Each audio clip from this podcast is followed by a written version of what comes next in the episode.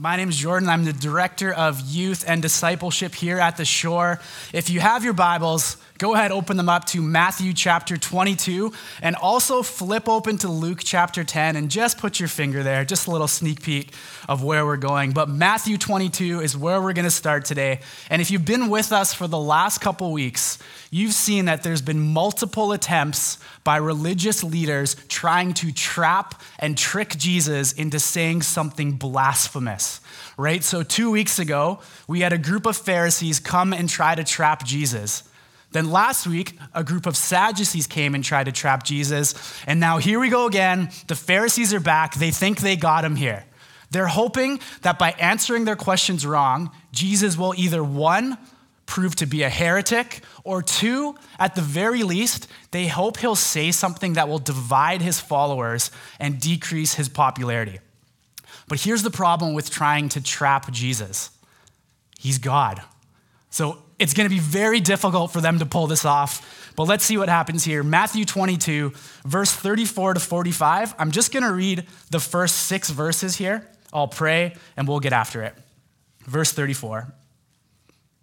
But when the Pharisees heard that he had silenced the Sadducees, they gathered together, and one of them, a lawyer, asked him a question to test him Teacher, which is the great commandment in the law? And he said to him, you shall love the Lord your God with all your heart and with all your soul and all your mind. This is the great and first commandment. And a second is like it you shall love your neighbor as yourself. On these two commandments depend all the law and the prophets. Let's pray. Jesus, we just pray that you would be so present here this morning and you would just reveal to us areas that we need to love you more and love our neighbors more. God, I pray that as we leave this place today, our affections for you would be stirred up and we'd ultimately love you more than we did coming in here today. I pray for anyone coming in here this morning who's just hurting or broken or searching for joy in their life.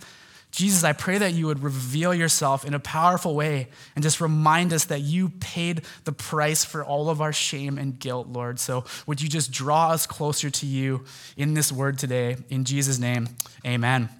Amen. So this, this story starts in Matthew 22 with a lawyer coming to ask Jesus a question.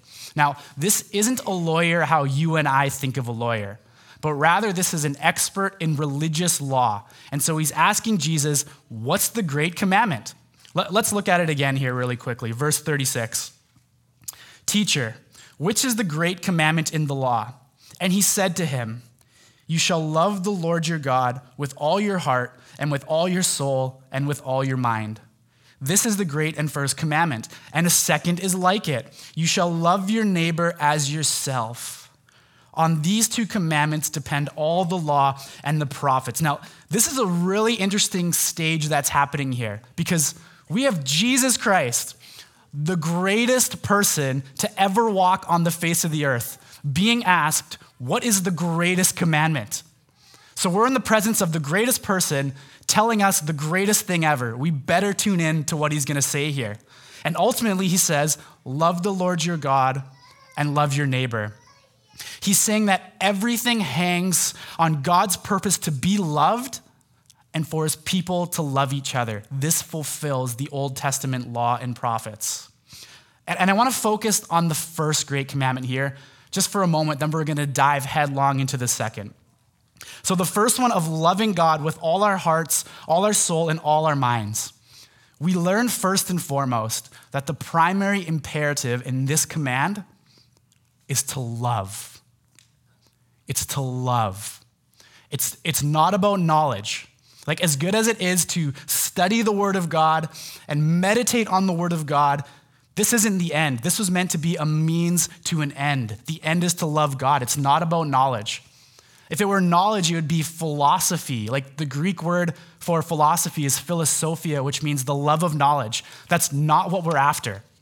It's also not about our ministerial activity and how many righteous events we can attend throughout the week versus not attend. Those can be good things. It's also not about how morally upright we can present ourselves or how holy we can present ourselves to other people. Like, those are good things, but they're not the end. They're a means to an end. The one end, the one command is to love. Look what the Apostle Paul says in 1 Corinthians 13 about love. You've heard this a million times at weddings, but hear it in a different a tone this morning. He says, If I speak in the tongues of men and of angels, but have not love, I am a noisy gong or a clanging cymbal. And if I have prophetic powers and understand all mysteries and all knowledge, and if I have all faith so as to remove mountains, but have not love, I am nothing. If I give away all I have, and if I deliver up my body to be burned, but have not love, I gain nothing. He later concludes the chapter in verse 13 saying, So now faith, hope, and love abide, these three, but the greatest of these is what? Love. And so, back here in Matthew 22, all within this one command, Jesus tells us, He tells us the what, the who, the why, and the how concerning that love. And we've already seen the what it's to love. But, but he also tells us in this statement the who, and he gives us three words to help us understand who. He says, Lord, your God. He says it's the Lord, your God. It's this idea that God doesn't simply want to be prominent or an important part of our lives, but rather he wants to be preeminent and above everything else. He wants our love, our affections, and our worship of him to be greater than everything else in our lives, greater than our careers, greater than our hobbies, greater than even our own families, our spouses, or our children. The first and primary object of our affections, the center of our world by which every other thing in our life should revolve around or orbit around, is centrally the love we have for Him. And honestly, like for us, especially if you're new in here this morning, doesn't that sound a little bit arrogant or selfish? You know? Like, like if I were to stand up here this morning I got the microphone on. I'm in charge. What you all need to do for a better life is to love me, Jordan. Like, how arrogant and selfish of a thing for me to ask of you to love an incredibly flawed human being. But for God, it's entirely different, especially when you understand the why that's packed into this statement. Now, if you look closely in the command, you can see the why we're to love God. And, and we'll take these three terms again Lord, your God, and we can break them down into why it's Him. Now, in some of your Bibles, this word Lord, not, not in the ESV like we use here, but in some of your translations, this word Lord is in all capital letters, maybe even small capital letters. The reason is, is it's letting you know that this is the Hebrew equivalent for the Greek word Yahweh. It's saying that this isn't just any Lord. So it's not like the Lord of an old British household or like Lord Stark or Lord Snow. I hope you don't get that reference. This is the covenant keeping Lord. This is the Lord who's faithful to his promises, who is merciful, who's righteous, who is gracious, and who's perfect in his affections. There's no one on earth more deserving of love than that kind of Lord.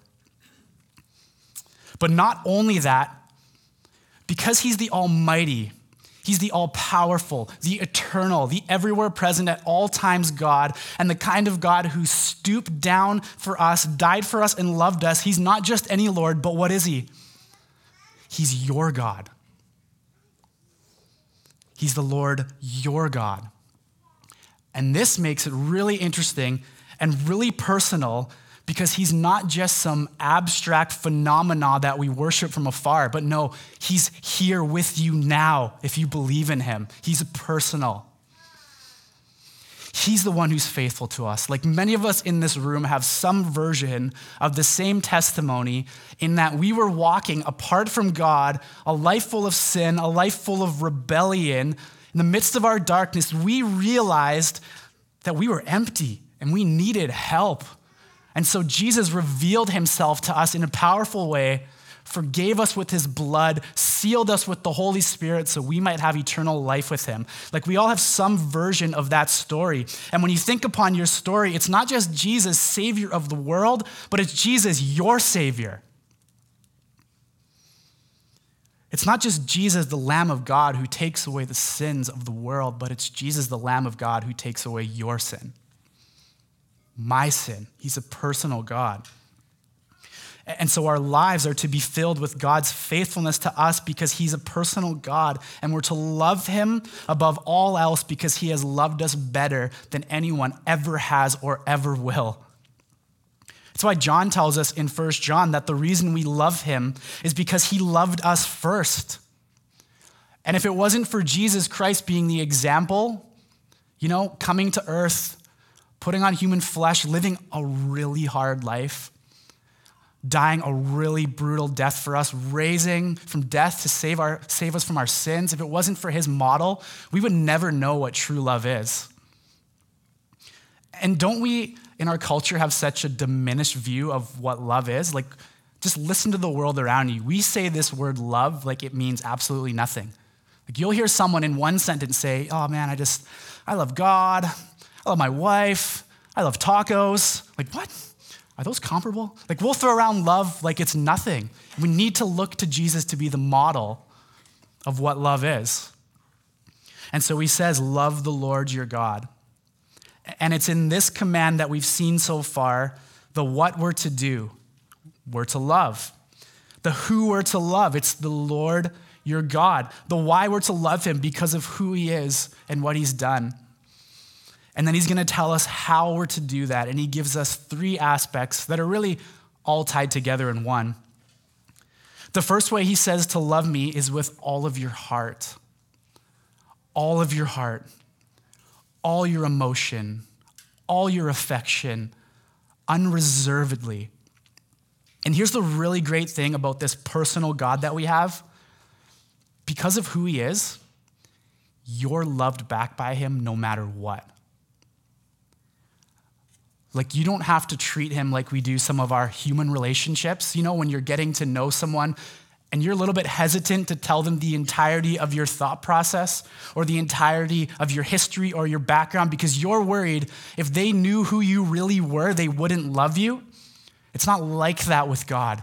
In fact, it's the contrary to that. In Romans 5, we're going to read it in a little bit. It says that Jesus shows up when we're at our absolute worst and loves us and saves us then. So you can be completely open with him. You can lay it all out there for him. He's not going to be surprised and he's going to love you no matter what, as you are. And if you're in here this morning and you're thinking, I'm not the kind of person that Jesus could possibly love, you are. You're the exact kind of person he could love. You're the reason he came. He came to save us all when we were at our worst. And so we love him back with all of our heart. And then he says, You're to love me with all your soul. And the root word in the Greek here for the word soul is the word psuche, which means breath. And it's the same breath that God uses in the garden to give life to Adam, thus giving life to man, thus giving life to you and I. So the idea is that you're to love God with every ounce of your soul, your breath, your life, your very being. And specifically here in the Greek, this is used in the terms of our will or our purpose the very trajectory of our lives. And finally, he says, You're to love me with all your mind. And it's this idea that we're no longer conformed to the patterns of this world. Like how the world thinks about life, we're not to think about life that way. Like as Paul says, we take every thought captive unto devoted obedience to Jesus Christ. In Philippians, he goes on to say in chapter 4 whatever is true, whatever is honorable, whatever is just, whatever is pure, whatever is lovely, whatever is commendable, if there is any excellence, if there is anything worthy of praise, think about these things. And I love the way that Paul thinks here. Because Paul doesn't ask the question that you and I so frequently like to ask. You know, like we like to ask the question is this activity, is this group of people, is this show, is this way of life, is it morally good or is it morally bad? Paul doesn't ask that. He asks a different question. He asks, Does this thing over here, does it get me more of Jesus Christ? Or does it rob me from knowing him more? Because if this thing, even if it's a morally good thing, if it's gonna rob me in the slightest from knowing Jesus more, I'm out. I want no part. But if this thing is gonna help me know Jesus more than I do, then I'm chasing that thing like it's gold. Like, what a way to live. And so we love him with all of our heart, all of our soul, and all of our mind. And it's easy for me to say that, but like practically, I can't make you love anyone more. So, like, practically, how do we do this? I want to give you just three really great ways that you can increase your love for God. The first way, we've already touched on it a little bit, is we just reflect on what God has done for us. Like Romans 5 8, it'll be on the screen. It says that God shows his love for us in that while we were still sinners, Christ died for us. He's saying that when we were at our absolute worst, when we were rebelling against God, when we wanted no part of Him, Jesus showed up and loved us even in the midst of our rebellion, even in the midst of us turning our back on Him. He showed up and He loved us so much so that if we would believe in Him, Right now, when God looks at you, He doesn't see any of the mess in our lives, none of the sin, none of the shame, but rather He sees us as perfect and holy and blameless. That's insane, off the charts love. And so we reflect on that. And I'm not even saying like you get up every day at 5 a.m. and meditate on this for three hours, though I bet that would help. I'm just saying, like, you pop into your phone a reminder every day at 9 o'clock of Romans 5 8. You put John 3 16 on a sticky note, put it on your mirror. You just put practical reminders all around your life so you can constantly reflect on what Jesus has done for you, and your love for him will increase. Secondly, we pray. You simply pray, God, help me love you more than I do. James chapter 4 tells us that you do not have because you do not ask. So we ask that we would love him more than we do. And then, third, really practical, we can love God more by keeping the word of God. 1 John 2 tells us that the love of God is perfected in those who keep God's word. Therefore, the more we obey him, the more our love for him will grow. And so we love the Lord your God with all your heart, all your soul, and all your mind. But that's not all. Let's see what he says next here. Let's go, verse 37. And he said to him, You shall love the Lord your God with all your heart, and with all your soul, and with all your mind. This is the great and first commandment. And a second is like it you shall love your neighbor as yourself. On these two commandments depend all the law and the prophets. Here's why this second one I feel is so important for us this morning. The initial question that Jesus is asked, it's a singular question. Like, Look at this, verse 36. The lawyer says, Teacher, which is the great commandment? Not commandments. He's asking, What is the one great commandment? Jesus gives him one answer, but then he goes out of his way to give a multi answer here, and he says, Also, love your neighbor as yourself. This tells me that this is of utmost importance to the purpose of God that we love our neighbors. He says, On these two commandments hang the entire law and prophets. Everything hangs on them. If they fall, everything falls.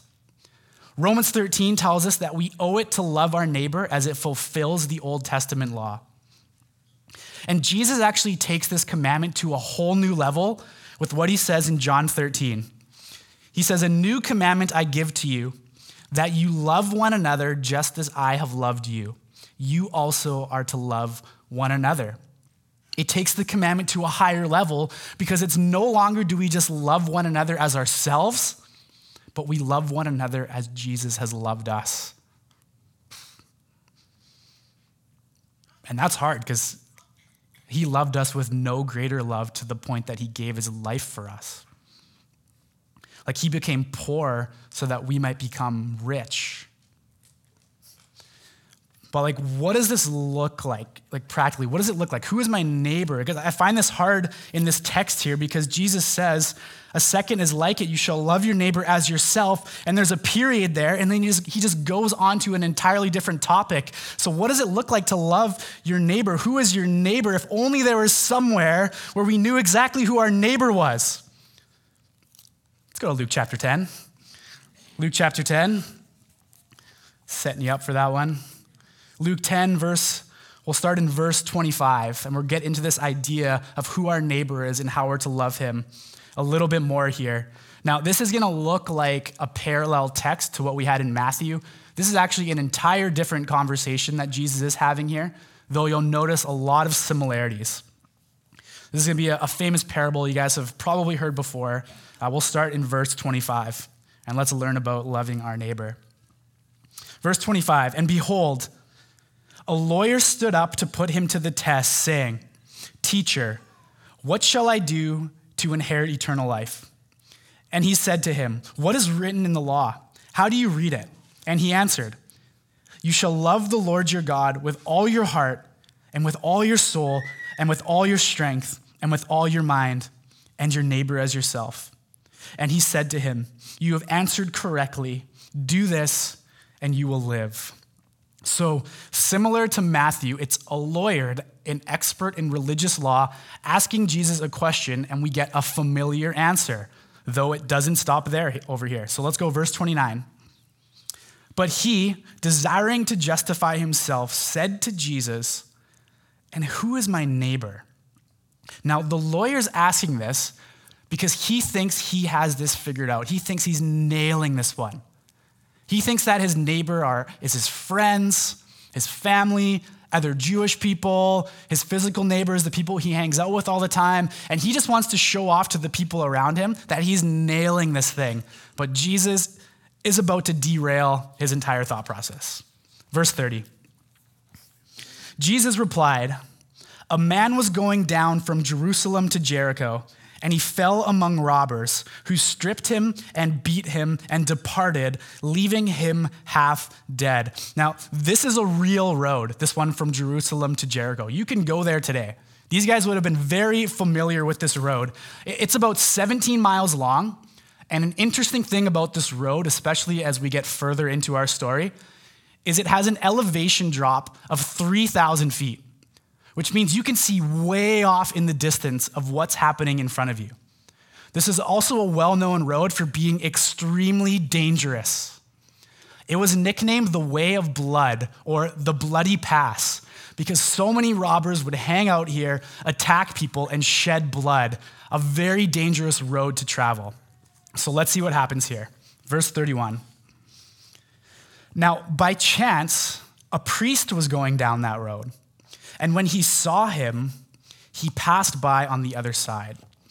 Now, let me explain culturally what's happening, why the priest is on this road. And I want to cut him a little bit of slack and be more merciful to him than we have been historically.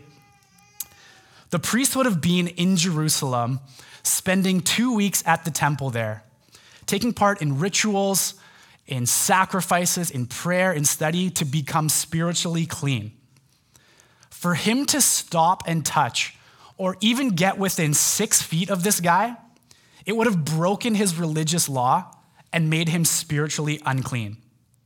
See, in the law he followed, by getting near, or especially by touching this guy, he would have been required to then travel back to Jerusalem and begin his two weeks of rituals again he would have had to purchase more cattle to sacrifice. He would have had to stand in shame among other sinners, waiting to be pardoned by another priest. And he probably would have been stripped of his priesthood for a season, leaving him and his family without money and without food. This was an unbelievably costly move for him to stop and help this guy.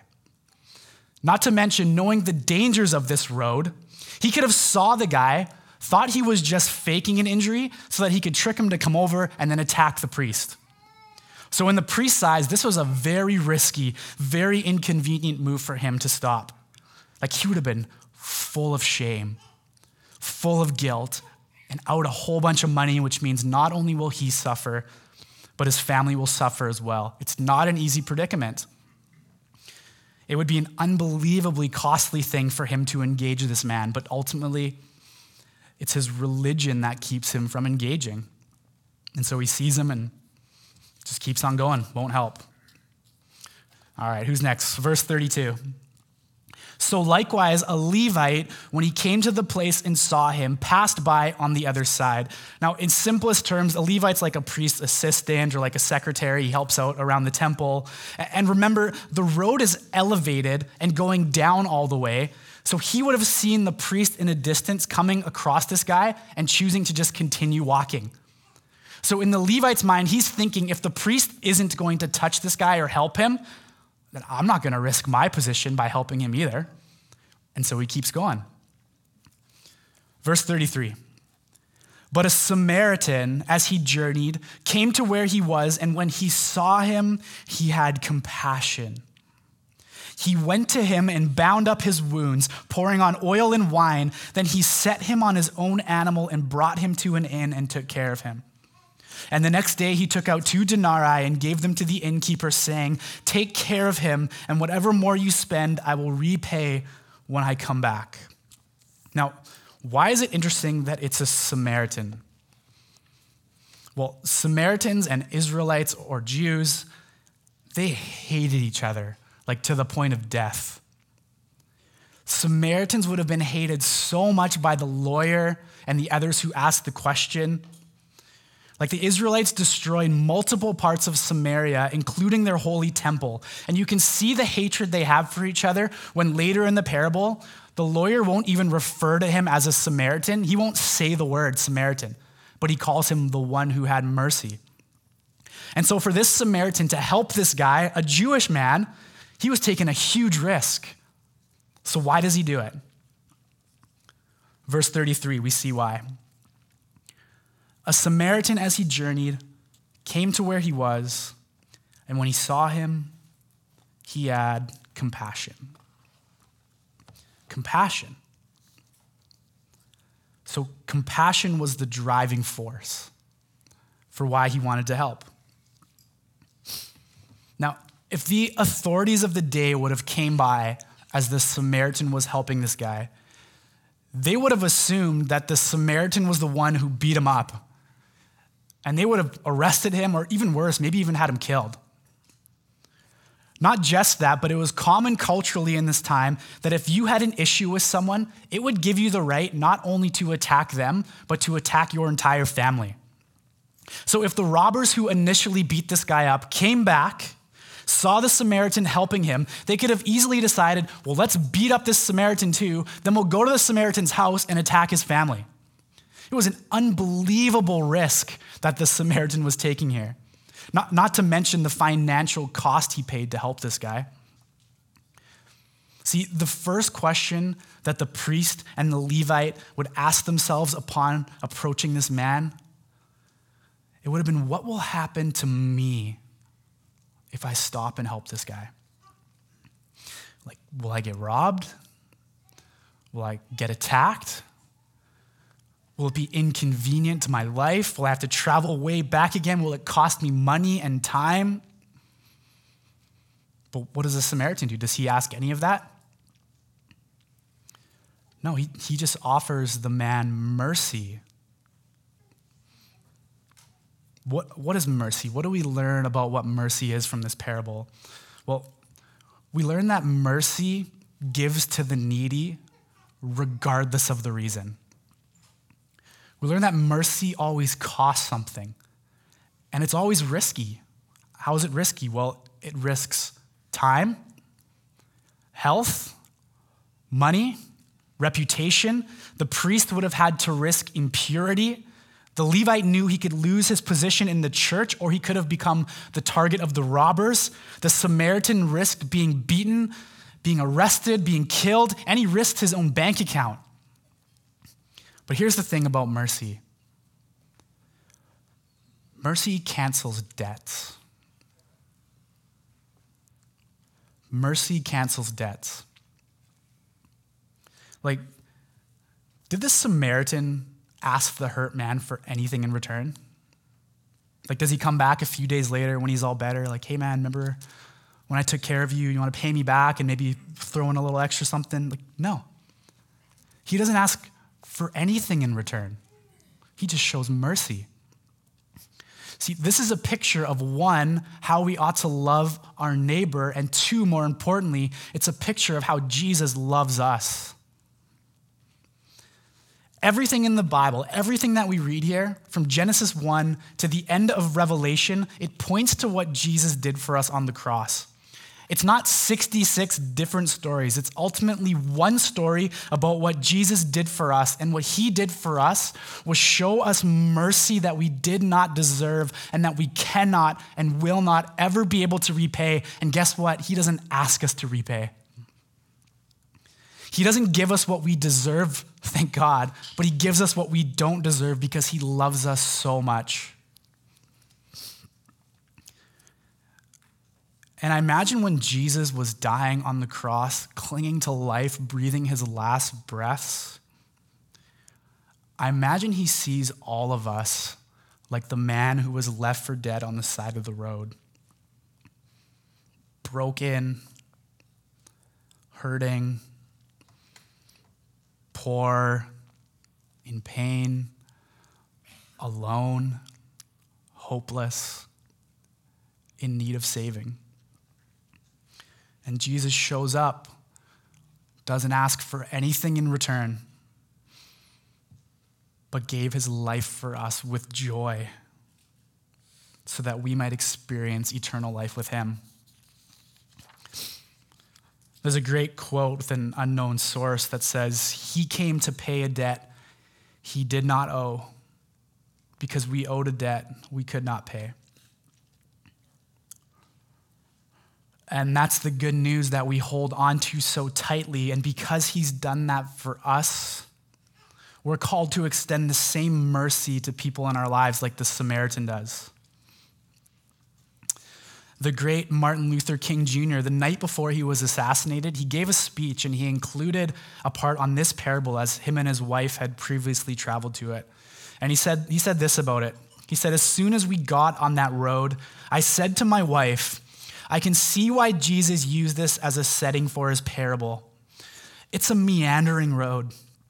In the days of Jesus, it came to be known as the Bloody Pass. And you know, it's possible that the priest and the Levite looked over that man on the ground and wondered if the robbers were still around. Or it's possible that they felt the man on the ground was merely faking and he was acting like he had been robbed in order to seize him them sorry in order to lure him over and seize him and so the first question that the priest asked, the first question that the Levite asked was If I stop to help this man, what will happen to me? And I know the culture and the world in which we live right now, like it's very much an eye for an eye. You scratch my back, I'll scratch yours. It's that kind of place. But can you imagine like what this world would look like? Let's go even smaller. Can you imagine what this community of faith here would look like if we didn't see other people as opportunities for us to gain, to get something in return from, but rather as opportunities for us to simply love and give help and not expect anything in return, just like Jesus has done for us? Can you imagine living in a community like that? All right, let's finish off this parable, then we'll jump back and finish Matthew. Verse 36. Which of these three do you think proved to be a neighbor to the man who fell among robbers? And he said, The one who showed him mercy. And Jesus said to him, You go and do likewise. Go and do likewise. So, who's your neighbor? Well, it's anyone in need of compassion, anyone in need of mercy, regardless of background or history or race or ethnicity, regardless of whether they can do anything for you in return. And I, I don't think this plays out like it does in the parable in our lives. Like, I don't think a lot of us are coming across half dead people, but it's gonna play out in the smaller, more practical things in our lives. Like, Maybe it's something just like providing a meal for someone in need, like helping someone move. Maybe it's something like saying, How are you to that person that no one else wants to talk to? And really like asking, How are you? Not just the, the casual one we like to do, but how can I help? Is there anything I can do for you? We're gonna have to wrestle with this individually of areas where we can love our neighbor more. And what's the payoff? Like, why do this? What's the point of living like this? Well, do you remember the first question the lawyer asked here? He said, How do I inherit eternal life? And Jesus responds in this parable saying, When one truly loves God and loves his neighbor, they're on the road that leads to eternal life. Yeah. All right, let's jump back to Matthew and we'll, we'll finish off our text here. Matthew 22, verses 41 to 46. Now, while the Pharisees were gathered together, Jesus asked them a question, saying, What do you think about the Christ? Whose son is he? And they said to him, The son of David. He said to them, How is it then that David in the Spirit calls him Lord, saying, The Lord said to my Lord, Sit at my right hand until I put your enemies under your feet? If then David calls him Lord, how is he his son? And no one was able to answer him a word, nor from that day did anyone dare to ask him any more questions. So we have these multiple attempts by the Pharisees and the Sadducees to trick Jesus. Jesus gets out of all of them, no problem. Remember, being the whole God thing helps. And then he has them on the ropes, so he goes after the Pharisees and he asks them a question What do you think about the Christ? Whose son is he? He's asking them this because they're missing the point of who Jesus actually is. They fail to see that he's the Messiah. And so he asks them, What do you think about the Christ? And in that question, he pinpoints the precise truth that the Pharisees had missed concerning him. And honestly, the point that so many people today miss concerning about him that he is the Son of God, that he's God in the flesh. And so he asks, What do you think about the Christ? And honestly, like, that's the most important question we could ever be asked. What do you think about the Christ? Like, everything depends on how you answer that. Like, no one can be saved who fails that test. As James Coffman in his commentary on this text puts it, he says, To recognize and hail Christ as God come in the flesh this is the beginning of eternal life. Without that perception, man must forever remain guilt ridden, soul blinded, and condemned forever.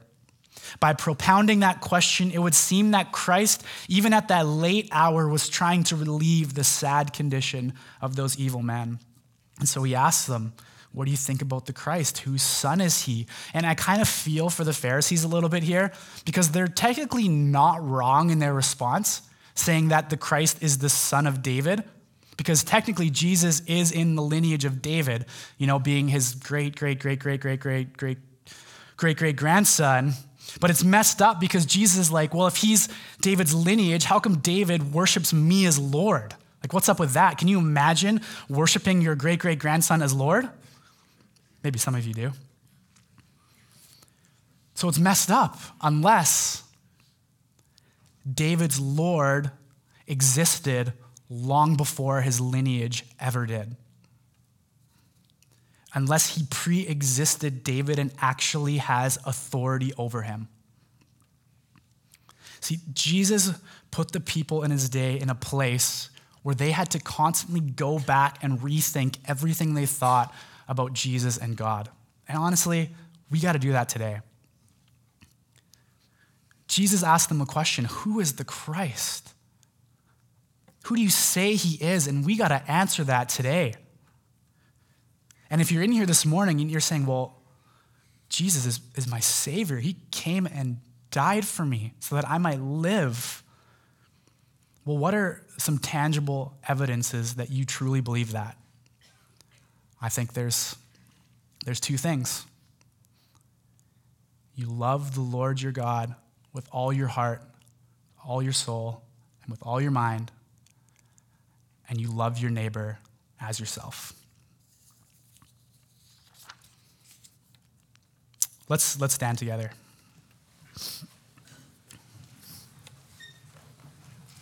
Before, before we respond, I want to just close with uh, an illustration from, from John Piper to help tie all this together. And it's a really great picture he paints here. And maybe it'll be helpful for you. I know it's helpful for me to, to bow your heads or, or close your eyes so you can really picture this. The band's just going to play a little bit behind me as we go through this here. But now imagine a scroll like the one that John sees in Revelation chapter 5. And the story of God's acts and purposes in history are told on this scroll, along with God's commandments and purposes. Matthew 7 and Romans 13, they tell us that when the people of God love their neighbor as they love themselves, the purpose of this scroll is being fulfilled. Its aim is being expressed visibly and manifested practically so that people can see our good deeds and give glory to Father in heaven. And so the scroll is leading to love. But then Jesus gives us an incredible perspective. He lifts us out of history and out of the world for a moment and shows us the entire scroll from a distance. Now we can see it all the law, the prophets, the Old Testament, the history, the story of redemption, the purposes and acts of God and we see the entire scroll, and we see at the top it's hanging by two golden chains, one chain fastened to each end of the scroll handles. And then Jesus lifts our eyes up to heaven, and we see the chains disappear into heaven. Then he takes us up to heaven and he shows us the ends of the chains, and they're fastened to the throne of God one chain fastened to the right arm of the throne, where the words are inscribed You shall love the Lord with all your heart, all your soul, and all your mind. And the other chain is fastened to the left arm of the throne, where the words are inscribed You shall love your neighbor as yourself. And Jesus turns to you and he says, The whole scroll the whole law, the whole history of redemption, and all my Father's plans hang on these two great sovereign purposes of God that he be loved by his people, and that his people love each other. See, God's word for us this morning is that we take with tremendous seriousness how we deal with love on the North Shore and in our everyday lives that we let these commandments to love God and love others stun us and remake our priorities. That we get alone with Him and deal with Him about these things. We wrestle with them. That we not assume that we fully know what our love is or that it has the proper centrality in our lives. He's saying all of Scripture all of my plans for history, for how you ought to live, hang on these two great purposes that he be loved with all our hearts and that we love one another as ourselves. Is it going to be costly? Probably. Will it be risky? Yeah. Will it push you out of your comfort zone? No doubt. Will it be hard? Yeah. But it'll absolutely be worth it. And honestly, the payoff isn't worth comparing to the temporary struggles we're going to have now, because the payoff is eternal life with God. And that's worth living for, if you ask me. Let me pray. Jesus, we just, oh, we need your help so bad in this. We can't do this without you. We just ask that your love that you have for us would just stir up an affection in our hearts to want to love you in return and love our neighbors in return, Lord. I pray for those in here who just have really rough experiences with their neighbors, and loving their neighbors is really hard because they've been wounded deeply by someone. I just pray that you would reveal the amazing grace that you have for us in their hearts so that you might help empower us to love our neighbors well, even when we feel like they don't deserve it sometimes. Would you just remind us daily of what you've done for us? That you came and you died and we didn't deserve it because you loved us so much. So, God, would you just stir our affections for you? Help us love you more than we do, God. And pray these things in your great name. Amen.